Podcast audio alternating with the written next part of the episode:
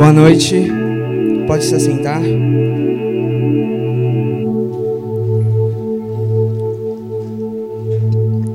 Abra sua Bíblia em Gênesis, capítulo 6, a partir do verso 5.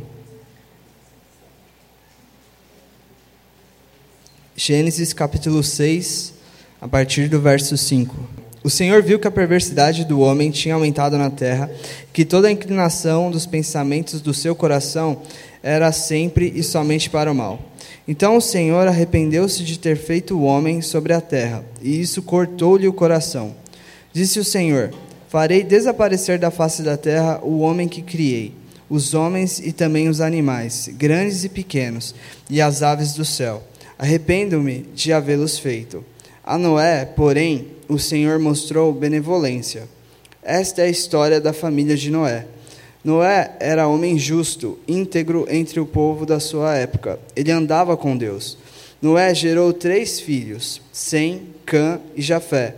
Ora, a terra estava corrompida aos olhos de Deus e cheia de violência. Ao ver como a terra se corrompera, pois toda a humanidade havia corrompido a sua conduta, Deus disse a Noé: Darei fim a todos os seres humanos, porque a terra encheu-se de violência por causa deles. Eu os destruirei com a terra. Você, porém, fará uma arca de madeira de cipestre. Divida-a em compartimentos e revista-a de piche por dentro e por fora. Faça-a com 135 metros de comprimento, 22 metros e meio de largura e 13 metros e meio de altura. Faça-lhe um teto com um vão de 45 centímetros entre o teto e o corpo da arca. Coloque uma porta lateral na arca e faça um andar superior, um médio e um inferior. Eis que vou trazer água sobre a terra, o dilúvio, para destruir debaixo do céu toda criatura que tem fôlego de vida. Tudo o que há na terra perecerá mas com você estabelecerei a minha aliança, e você entrará na arca com seus filhos, sua mulher e as mulheres de seus filhos. Faça entrar na arca um casal de cada um dos seres vivos, macho e fêmea, para conservá-los vivos com você. De cada espécie de ave, de cada espécie de animal grande e de cada espécie de animal pequeno que se move rente ao chão, virá um casal a você para que sejam conservados vivos.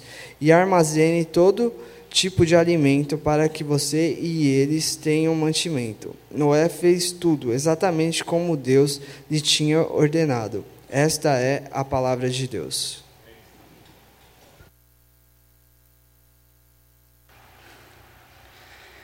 Boa noite, pessoal. Essa daqui é a quinta mensagem da nossa série A Origem, a série de mensagens expositivas sobre Gênesis. E até aqui a gente já viu bastante coisa. No capítulo 1 a gente viu Deus como um artista criador, criando os céus e a terra do caos. A gente viu no capítulo 2 como Adão e Eva desobedeceram e como isso afetou todas as áreas da nossa vida, não só no seu relacionamento com Deus. A gente viu no capítulo 3 um homem frustrado chamado Caim, que levou a teimosia e a frustração dele até o limite, até o assassinato do próprio irmão dele. E no capítulo 4, a Bíblia descreve qual que é a consequência para a família de uma pessoa que escolhe seguir o caminho da autonomia e da independência. E o resultado foi que eles levaram a rebeldia deles até o ponto de criar um lugar onde eles mandassem, onde a lei fosse eles que fizessem, não Deus. Esse lugar era a cidade. E mesmo nesse lugar, a gente continuava vendo que eles continuavam a imagem e semelhança de Deus. Eles continuavam fazendo coisas bonitas, desenvolvendo, fazendo tecnologia, criando como o Deus que criou eles fazia. E se você conhece alguma coisa de Bíblia, você já estava esperando. A próxima mensagem vai ser sobre Noé. E se você não conhece nada de Bíblia, no mínimo já, você já ouviu falar alguma vez sobre a história de um barquinho cheio de animais. E é engraçado que nesse capítulo 5, que é o capítulo que vem logo depois dessa descrição da linhagem de Caim, da linhagem maldita de Caim, você tem uma descrição de uma linhagem abençoada, a linhagem de Sete, que acaba com a história de Noé. Antes da gente começar a olhar essa história, vamos pedir para o autor dela ajudar a gente a entender. Eu te convido você a orar. Senhor, a gente precisa do Teu Espírito Santo essa noite para ajudar a gente a entender o que o Senhor quer dizer A gente precisa que o Senhor trabalhe no nosso coração para que não seja só informação entrando, mas que o Senhor nos transforme, nos faça mais parecido com o teu filho, que a gente não seja rebelde e queira fazer as coisas do nosso jeito, mesmo depois de saber o que o Senhor quer de nós. Ajuda a gente a entender a tua palavra nessa noite. Transforma a gente conforme a tua vontade. Essa é a nossa oração, em nome de Jesus. Amém. Bom, estava falando então, no capítulo 4 a gente tem a linhagem maldita de Caim. No capítulo 5 a gente tem a linhagem bendita, que é a de Sete, o filho que entrou no lugar de Abel. Entre aspas, porque você não substitui um filho? Mas Sete foi o filho que começou a buscar a face do Senhor. E aí a Bíblia faz exatamente o paralelo. Ela mostra dez gerações de rebeldia, dez gerações de obediência. Na última geração ela mostra os três filhos da desobediência, três filhos da obediência. E na geração 7, e 7 é um número que a gente sempre tem que prestar atenção na Bíblia, porque ele é cheio de significado, vai mostrar o ponto alto das duas gerações, da consequência de você desobedecer ou obedecer a Deus. Se você desobedece, como Caim desobedeceu, na sétima geração você tem Lameque. Lameque era aquele cara bígamo, aquele cara que matou um menino por xingar ele, basicamente, e não só isso, ele se gabava disso. Ele fez uma música mostrando como ele era malvado. Na geração 7 da linhagem de Sete, você tem Enoque. Enoque, um cara que andou com Deus tão de perto que Deus o tomou para si. Uma coisa sem precedentes, sem igual em toda a Bíblia. Ele andava tão perto com Deus, tinha um relacionamento tão próximo, que Deus toma ele para si. Ele não experimenta da morte. E essa geração abençoada termina com a história de Noé. E é exatamente ela que a gente vai ver hoje.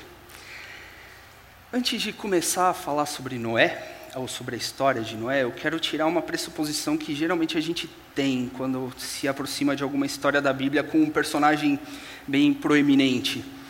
A gente vê a história da arca de Noé e fala, pô, é a arca de Noé, então eu vou prestar atenção em Noé. Eu vou tentar aprender o que ele fazia de certo, quais que eram os pontos fortes, como ele agiu, e eu vou tentar aprender coisas sobre Noé. Apesar disso ser importante, apesar disso ser válido, a história da Arca de Noé não está na Bíblia para ensinar para a gente como Noé era. No fim das contas, no fim do, desse estudo, se você pega para estudar a Arca de Noé, você vai perceber que Noé era um cara como eu e você. Era uma pessoa que estava tentando andar com Deus, uma pessoa que estava tentando obedecer o que Deus pedia e que também cometia erros, e os erros dele tinham consequências para as pessoas ao redor dele. A história da Arca de Noé, ela está lá para mostrar para a gente coisas sobre o Deus de Noé. Ela está lá para dar informações para a gente sobre o Deus da Bíblia, o Deus verdadeiro. Se a gente olhar essa história com esse foco, a gente vai ver que pela primeira vez Deus mostra alguns aspectos dele. Deus fala que vai fazer uma aliança, vai fazer um acordo com o ser humano, uma coisa que ele não tinha falado até então. Deus fala que se arrepende. Deus fala que sente tristeza, que o coração dele fica cortado. É com esse foco hoje que eu quero convidar vocês a olhar para a história da Arca de Noé. Um primeiro pensamento que eu quero jogar é a gente sempre tem aquela esperança de que coisas novas e situações novas tragam resultados diferentes. Um exemplo no ano novo. Ano novo todo mundo fala, pô, eu tenho uma página em branco pela frente. Tenho o ano inteiro para escrever uma história nova, para fazer alguma coisa diferente do que eu fiz no ano passado. E aí você faz resoluções de fim de ano, e aí você fica todo animado, todo esperançoso. E aí na segunda semana de janeiro, já foram as resoluções, o ano está igualzinho ao ano anterior. Ou se você está na faculdade, você está lá na, nas provas do final do semestre, você está pastando, porque você matou muita aula, e aí você fala, semestre que vem eu vou pegar firme, semestre que vem vai ser diferente, e aí chega o semestre que vem, e é igual. Ou você se decepcionou com uma igreja, e aí você vem para uma igreja novinha em folha, uma igreja recém-fundada, e aí você vira e fala, esse pastor não vai me decepcionar, esse daqui varão de Deus, esse daqui não vai me machucar. Esses irmãos, aqui, aqui sim, é tudo crente, crente de verdade. O cara ora três vezes, lê a Bíblia todo dia, não é que nem os fariseus que eu tinha na outra igreja. E, e, eu vou entrar no ministério, esse ministério vai ser totalmente diferente. Ninguém vai pisar na bola, ninguém vai me machucar. Agora, agora vai. É aquela ideia de vamos passar régua, fechar a conta, lavou tá novo, tudo vai ser diferente agora. Mas eu tenho a convicção hoje, depois de ter lido bastante a história de Noé, que essa história está na Bíblia para mostrar para a gente que não importa o quanto mude a situação ao redor de você. Se você continua o mesmo, se seu coração continua o mesmo, você vai continuar fazendo as mesmas coisas, mesmo se começar tudo de novo. E a história de Noé é a história de Deus destruindo o mundo. E você fala, poxa, por que, que Deus destruiu o mundo? Por que, que Deus tomou uma atitude tão drástica? Por que, que ele fez uma coisa tão extrema assim? O que, que aconteceu para Deus tomar essa atitude? Coisa estranha, né? Deus não é um Deus de amor. Bom, versículo 5 do capítulo 6 ajuda a gente a entender. Diz assim: O Senhor viu que a perversidade do homem tinha aumentado na terra e que toda a inclinação dos pensamentos do seu coração era sempre e somente para o mal. O motivo pelo qual Deus tinha que tomar uma atitude é porque o mal tinha tomado conta completamente. Ela, a Bíblia mostra quatro aspectos que o mal tinha tomado conta completamente. Primeiro, ele aumentou em quantidade, porque a perversidade do homem aumentou. Ele tinha tomado conta completamente de, do interior do homem, que todo pensamento do coração do homem era para o mal ele era completo, porque a Bíblia fala que era sempre para o mal, e era contínuo. Não, era somente para o mal e era contínuo, era sempre somente para o mal. Ou seja, não tinha esperança. O mal tinha tomado conta totalmente, em todas as esferas. Qualquer coisa que qualquer um fazia era afetado pelo mal. E para uma perversidade desse tamanho, Deus tinha que tomar uma atitude. Mas se a gente continuar lendo o texto, a gente vai ver uma coisa que mostra que o Deus da Bíblia é diferente de qualquer ideia de divindade que o homem já tenha criado antes. Qualquer outro Deus que você conheça da história. Lendo o, cap... o versículo 6, a gente enxerga a seguinte descrição: E o Senhor se arrependeu de tê-los criado e colocado na terra. E isso lhe causou uma imensa tristeza ou na NVI, isso lhe cortou o coração. E o Senhor disse: Eliminarei da face da terra essa raça humana que eu criei, sim, e também destruirei todos os seres vivos, as pessoas, os grandes animais, animais que rastejam, as aves que voam. Arrependam-me de tê-los criado.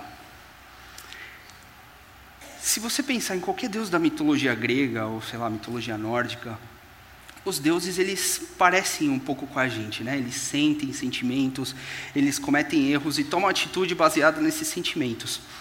Uh, é engraçado até essa narrativa de um dilúvio universal, ela não é exclusiva da Bíblia. Você tem vários ou, várias outras narrativas no Oriente Antigo. Você tem o épico de Gilgamesh, você tem relatos acadianos de que você teve um dilúvio universal. E por que que foi o dilúvio universal nessas narrativas? Porque os deuses queriam dormir e os homens estavam fazendo muito barulho.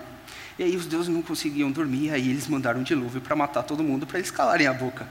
E às vezes essa sensação que você talvez tenha com o vizinho do andar de cima no seu prédio, e você queira que você tenha silêncio a qualquer custo.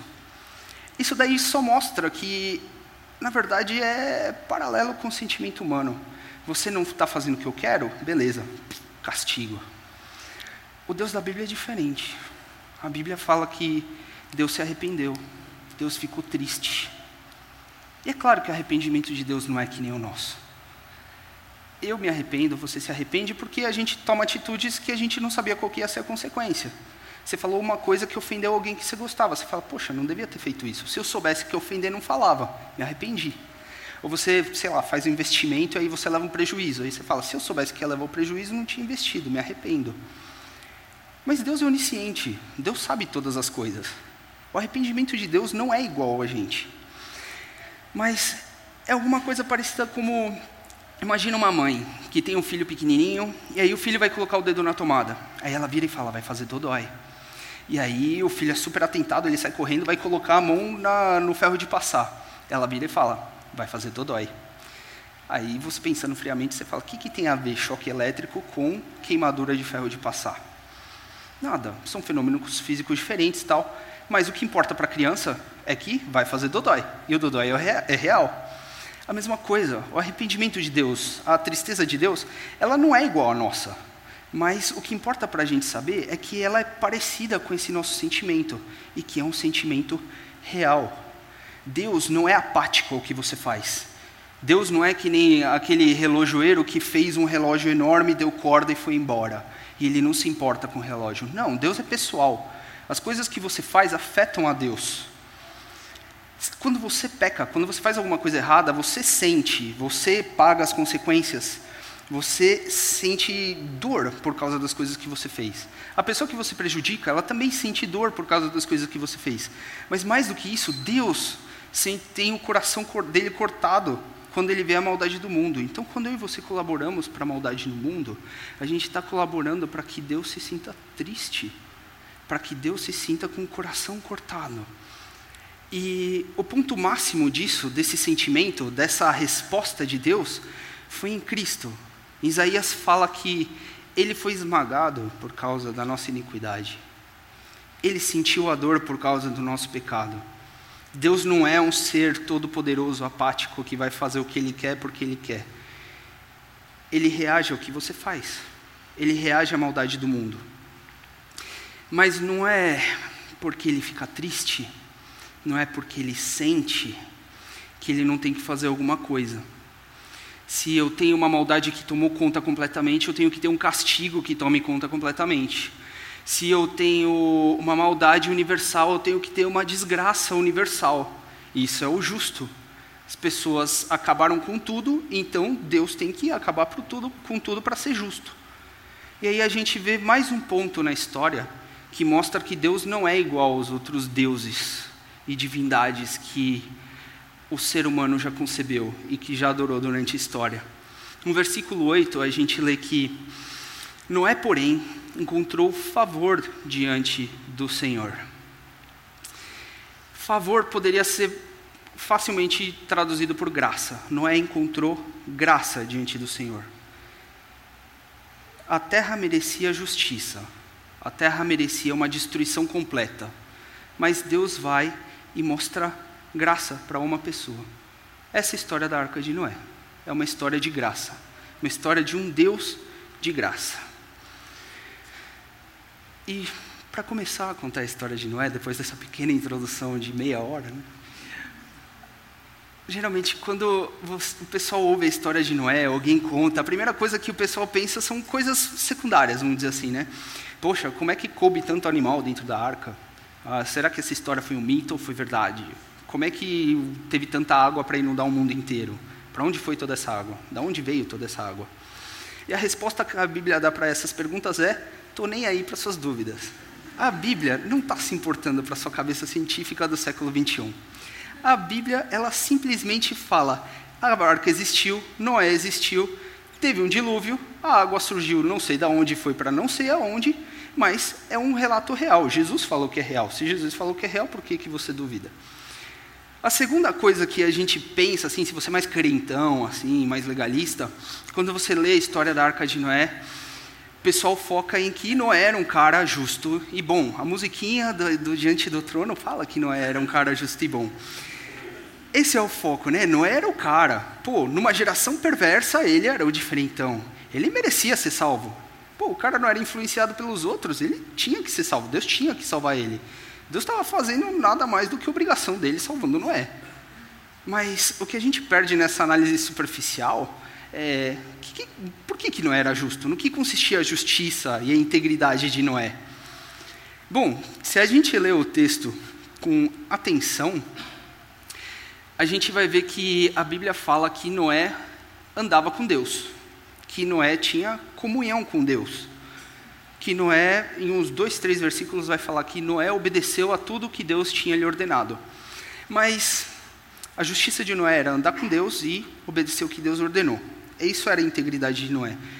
Mas como é que Deus ia andar com alguém se alguém não andasse com Noé? Deus só andava com Deus porque Deus andava com Noé. Deus, Noé só tinha comunhão com Deus porque Deus tinha comunhão com Noé. Não dá para você ter um relacionamento de uma pessoa, é um relacionamento de duas. Noé só obedecia alguma coisa porque alguém ordenou. Como é que você vai obedecer alguma coisa que ninguém falou? Como é que você vai seguir um conselho que ninguém deu? Noé só obedecia porque Deus falava com ele, porque Deus falava, faz isso. E aí Noé obedecia. Deus falava, faz aquilo. E Noé ouvia o que Deus estava falando. No fim das contas, no, a justiça de Noé, a integridade de Noé, é só mais uma, mais uma imagem da graça de Deus na história. Noé só era íntegro porque Deus dava condições dele ser íntegro. Noé não era íntegro porque ele era bonzão, é porque Deus dava condições. Deus, numa geração má e perversa, ele fala: Eu vou proteger a minha imagem, eu vou proteger a minha semelhança, dando graça para que Noé seja justo e bom e me obedeça. E aí o resto da história vocês conhecem, né? Vai lá, Noé faz uma arca enorme, gigantesca, com, com madeira pra caramba, cobre de piche por dentro, cobre de piche por fora. E aí Deus manda os animaizinhos de dois em dois, manda sete pares de animais puros. E aí ele coloca todo mundo para dentro, ele pega comida para todos esses animais, e aí obedece tudo que Deus falou. E nesse meio tempo Deus tava, Noé estava pregando e ninguém estava ouvindo. E se você é espertinho, já leu a história, você vai falar: ah, mas a Bíblia não está falando que Noé estava pregando enquanto ele fazia a arca. É, em Gênesis não fala. Fala em 2 Pedro, ele estava pregando, mas ninguém deu ouvidos para ele. E aí Deus vai e fecha a arca. Bom, fechou a arca, ninguém mais entra, ninguém mais sai. É Deus falando: agora não dá mais para você mudar de ideia. Agora não dá mais para mudar de opinião. Eu fechei a arca. E aí Deus manda chuva. Chuva de cima. Aí ele abre as portas do abismo e sai água do abismo. E a gente não faz ideia do que é isso, mas saiu água de baixo, saiu água de cima e começou a encher a terra, encheu a terra e matou todo mundo matou todo mundo, todos os animais, todas as pessoas. Então, se você já viu aquele filme Noé que passa lá no SBT, que ele é atacado por piratas, é história, esquece, não aconteceu. Morreu todo mundo. A Bíblia é clara, morreu todo mundo, não tinha mais ninguém vivo. Só Noé, a família dele e os bichinhos lá dentro. Caos, morte. A terra estava caótica, e estava vazia de vida. E aí a gente tem um versículo que muda tudo. No capítulo 8, versículo 1, diz que então Deus se lembrou de Noé e de todos os animais selvagens e domésticos que estavam com ele na arca. E Deus fez soprar um vento sobre a terra, e as águas do dilúvio começaram a baixar. De novo, é um versículo que começa com uma frase estranha: Deus se lembrou. Deus se lembrou por quê? Porque ele esqueceu? Não. Deus sabe tudo. Deus tem passado, presente e futuro simultaneamente na frente dele. Ele não se esquece no sentido de que ele não estava sabendo, ninguém avisou ele. Quando fala que Deus se lembrou, é mais um jeito do texto dizer: Deus vai começar a agir.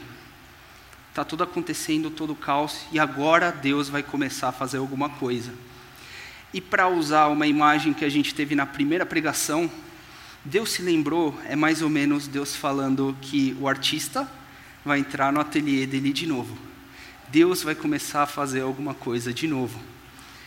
A criação começa com caos, começa com tudo sem forma, vazio, água e o Espírito de Deus pairando. No dilúvio você tem o caos, você não tem mais vida, está vazio, tem água, e aí Deus manda o sopro dele pairar sobre as águas. E você fala, tá, mas o que, que tem a ver sopro e espírito? O que tem a ver aqui no hebraico é a mesma palavra, é igualzinho. Eu poderia traduzir Gênesis 1, 2 como e o vento de Deus se movia sobre as águas, a face das águas, eu posso traduzir Gênesis 8, 1 como e Deus soprou o seu espírito e as águas começaram a baixar. Deus está falando alguma coisa. Deus está falando, eu me lembrei, eu vou começar a fazer tudo de novo. Eu vou começar do zero e eu vou começar a criação de novo. E aí ele sopra no caos, cheio de água, e as águas começam a baixar. E aí as águas baixam, Noé tira o tampo da arca, manda a pombinha, pombinha não acha onde, onde parar, volta. Manda a pombinha de novo, e aí ela traz um ramo de oliveira nova. Isso significa o quê? Significa que você já tem uma separação de uma parte seca e das águas você já tem a parte seca cheia de vegetação. Deus está falando, estou no dia 3 da criação. Calma, ainda não acabou. E aí continua, as águas baixam até o final. Deus fala, abre a porta da arca e manda todos esses bichos para fora. E aí os bichos se espalham pela terra, igualzinho no dia 6 da criação. Você tem água separada, você tem a terra já cheia de vegetação, e agora os animais vão encher a face da terra. Deus diz: Eu acabei. Esse é o dia 6. A criação está pronta, novinha em folha. Passei a régua, comecei a contar do zero, fechei a conta, lavei e está novo. E aí agora, o que, que Deus vai falar para Noé? Depois de tudo isso acontecer, depois da maldade ter se espalhado pelo mundo, o que, que será que Deus espera de Noé? A gente lendo o capítulo 9 é quase irônico, porque Deus fala literalmente a mesma coisa que ele falou para Adão. A gente lê assim: Então Deus abençoou Noé e seus filhos e lhes disse: Sejam férteis e multipliquem-se, encham a terra. Igualzinho falou para Adão. Todos os animais da terra, todas as aves do céu, todos os animais que rastejam pelo chão e todos os peixes do mar terão medo e pavor de vocês. Eu os coloquei sobre o seu domínio. O que, que Deus espera da humanidade? O que ele sempre esperou. Ele tem uma criação, ele colocou a gente para dominar a criação, para cuidar dela. Ela está sobre o nosso cuidado. É que nem o pai que tem que cuidar do filho, a gente tem que cuidar da criação. A gente tem que desenvolver ela, tem que tirar o melhor dela, fazer coisas bonitas. A mesma coisa que Deus queria de Adão, Deus quer de Noé. O papel do ser humano não mudou, mesmo que a terra tenha sido feita toda de novo. E agora Deus faz um negócio absurdamente diferente, uma coisa que ele não tinha feito até agora e que nenhum homem poderia imaginar. No versículo 9 do capítulo 9, a gente lê que Deus diz assim para Noé: Eu confirmo aqui a minha aliança com vocês, seus descendentes, e todos os animais que estavam com vocês na embarcação, as aves, os animais domésticos e os animais selvagens todos os seres vivos da terra. Sim, eu confirmo a minha aliança com vocês. Nunca mais os seres vivos serão exterminados pelas águas. Nunca mais a terra será destruída por um dilúvio. Deus fez uma aliança com o ser humano. O que, que é uma aliança? Uma aliança é uma autolimitação por vontade própria. Vamos dar um exemplo. Eu sou um homem e quando eu era solteiro, eu poderia sair com qualquer menina que quisesse sair comigo. Eu poderia ter conversas de segundas intenções com qualquer menina que quisesse conversar com segundas intenções comigo. Mas no momento que eu fiz uma aliança com a minha esposa, eu abri mão da minha prerrogativa. Eu abri mão do meu poder. E eu falei, é só com ela que eu vou conversar desse jeito. É só com ela que eu vou ter um relacionamento íntimo. Eu abri mão da minha prerrogativa por causa dela, e ela abriu mão da prerrogativa dela, que obviamente é muito maior do que a minha, ela conseguiria sair com muitos mais caras do que eu conseguiria sair com mulheres, por amor mútuo, porque a gente quer, por livre e espontânea vontade. Deus fala para Noé: Eu posso destruir a terra com água? Posso, eu sou onipotente. Eu posso mandar outro dilúvio? Posso, por que não poderia? Eu sou soberano, eu tenho poder para isso. Mas por amor a você, por amor à minha criação, eu não vou mais fazer isso. Eu estou colocando limite em mim mesmo, por amor a vocês. Eu estou falando, você pode confiar em mim. Eu tenho poder para fazer isso, mas eu não vou. Você pode confiar aqui em mim. Esse é o símbolo da minha aliança. Ele dá o arco-íris, do mesmo jeito que essa, esse anel é o símbolo da minha aliança de casamento. O arco-íris era o símbolo da aliança de Deus com Noé. E aí você fala, agora vai, né? Quem aqui não pensou o que, que você faria se tivesse no lugar de Adão? Se você tivesse lá no Éden, será que você teria comido da fruta? Você já pensou nisso? Bom, Noé viveu isso. Noé tinha na frente dele uma criação zero, novinha em, novinha em folha. Ele tinha tudo feito de novo. Ele tinha Deus falando o que esperava dele. Deus falando: esse é o papel que eu quero que você cumpra. Deus falando: você pode confiar em mim. Eu estou fazendo uma aliança com você agora vai, né? Agora não tem mais desculpa, agora vai dar certo. Lavou tá novo, agora vai ser diferente. É. Aí tem o versículo 20 do capítulo 9. Depois do dilúvio, Noé começou a cultivar o solo e plantou uma videira. E certo dia bebeu do vinho que ele próprio havia produzido, ficou embriagado e foi deitar-se nu em sua tenda. Não, Noé, que, que você está fazendo, Noé? E aí no versículo 24 diz que quando Noé se recuperou da bebedeira, quando ele se recuperou do porre dele, e descobriu o que Cã tinha feito, seu filho mais novo havia feito, Cã o que ele tinha feito foi, ele viu o pai peladão e aí ele foi zoar ele para os irmãos, foi falar, foi tirar sarro dele para os irmãos. E aí Noé soube disso e aí ele falou: Maldito seja Canaã, ou seja, malditos sejam os descendentes de Cã, que ele seja o servo mais insignificante dos seus parentes. Terra nova, criação nova, mandato cultural feito, mandato social feito de novo, Deus fazendo uma aliança. Tudo podia ser diferente. Adão pecou num jardim, que era um lugar com plantas cuidadas.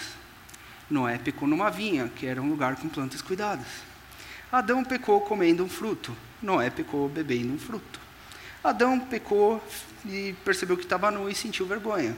Noé pecou, ficou pelado, ficou nu e passou vergonha. Noé pecou e a descendência dele foi maldita. Adão, não, Adão pecou e a descendência dele foi maldita. Noé pecou e ele próprio amaldiçoou a descendência dele. Cara, percebe? O problema não é o que está ao redor. O problema é você. O problema sou eu. O problema não é a sociedade, o problema não é o ambiente, o problema não é que você, se eu tivesse, sei lá, sido criado num lugar diferente, se eu tivesse tido tal oportunidade na vida, Cara, se tudo começasse do zero de novo com você, se fosse pela sua própria capacidade, você ia tomar as mesmas decisões, você ia cometer os mesmos erros, o seu coração não mudou, você continua igual. A única coisa, a única forma de alguma coisa ser diferente é se não for a sua capacidade, se não for a sua própria o seu próprio bom senso, a sua própria boa vontade. E esse daqui é um ponto alto da história de Noé. Porque Deus já sabia de tudo isso. No capítulo 8, no versículo 21, que, se você notar, foi antes de Noé pecar, Deus diz o seguinte: que o aroma do sacrifício de Noé agradou ao Senhor, que disse consigo, consigo: Nunca mais amaldiçoarei a terra por causa do ser humano, embora todos os seus pensamentos e seus propósitos se inclinem para o mal desde a infância. Deus nunca teve a ilusão de que alguma coisa fosse ser diferente. Deus nunca achou que Noé não ia pecar. Deus já sabia. Deus sabe da limitação do homem. Deus sabe que a inclinação do nosso coração desde a infância é má. Você não precisa ensinar um bebê a pecar, ele peca sozinho. Ele começa a falar, ele começa a mentir. É a nossa natureza humana. A gente é assim desde criança. Deus, pela graça dele, mesmo sabendo que Noé ia pecar depois, foi e fez aliança com ele. Deus deu um jeito de fazer uma, uma, autolimitação e de mostrar para o homem que ele quer se relacionar com ele, mesmo sabendo das limitações dele. E o cúmulo disso foi na nova aliança, foi em Cristo. Ele sabendo da nossa limitação, ele sabendo que um ser humano comum não tinha esperança de obedecer e de cumprir o papel dele na terra, mandou Cristo. Cristo é o Noé melhor. Cristo é o homem que sabe o papel que ele tem que fazer e faz. Ele é o Deus homem, ele é o homem perfeito. Cristo é o sacrifício melhor. Não é fez um sacrifício que agradou a Deus, mas depois ele pecou e amaldiçoou a, a, a descendência dele inteira. Cristo fez um sacrifício que é perpétuo, que não vai ter alguma coisa depois que possa quebrar esse sacrifício. Cristo é a própria arca em Romanos 8:1 a gente vai ler que não há condenação para aqueles que estão em Cristo Jesus, para, que, para, que, para aqueles que estão dentro de Cristo Jesus. A história da arca de Noé é a história de Cristo. Cristo é o Noé melhor, Cristo é o sacrifício melhor, Cristo é a arca melhor.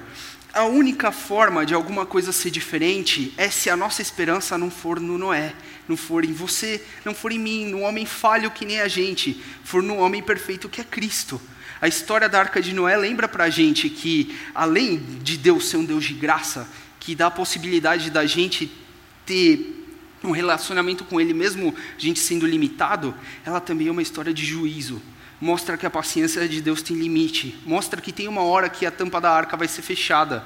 E é por isso que em Mateus 24, 37, Jesus vai falar que o fim dos tempos, o dia do Senhor vai ser como os dias de Noé. Por que vai ser como os dias de Noé?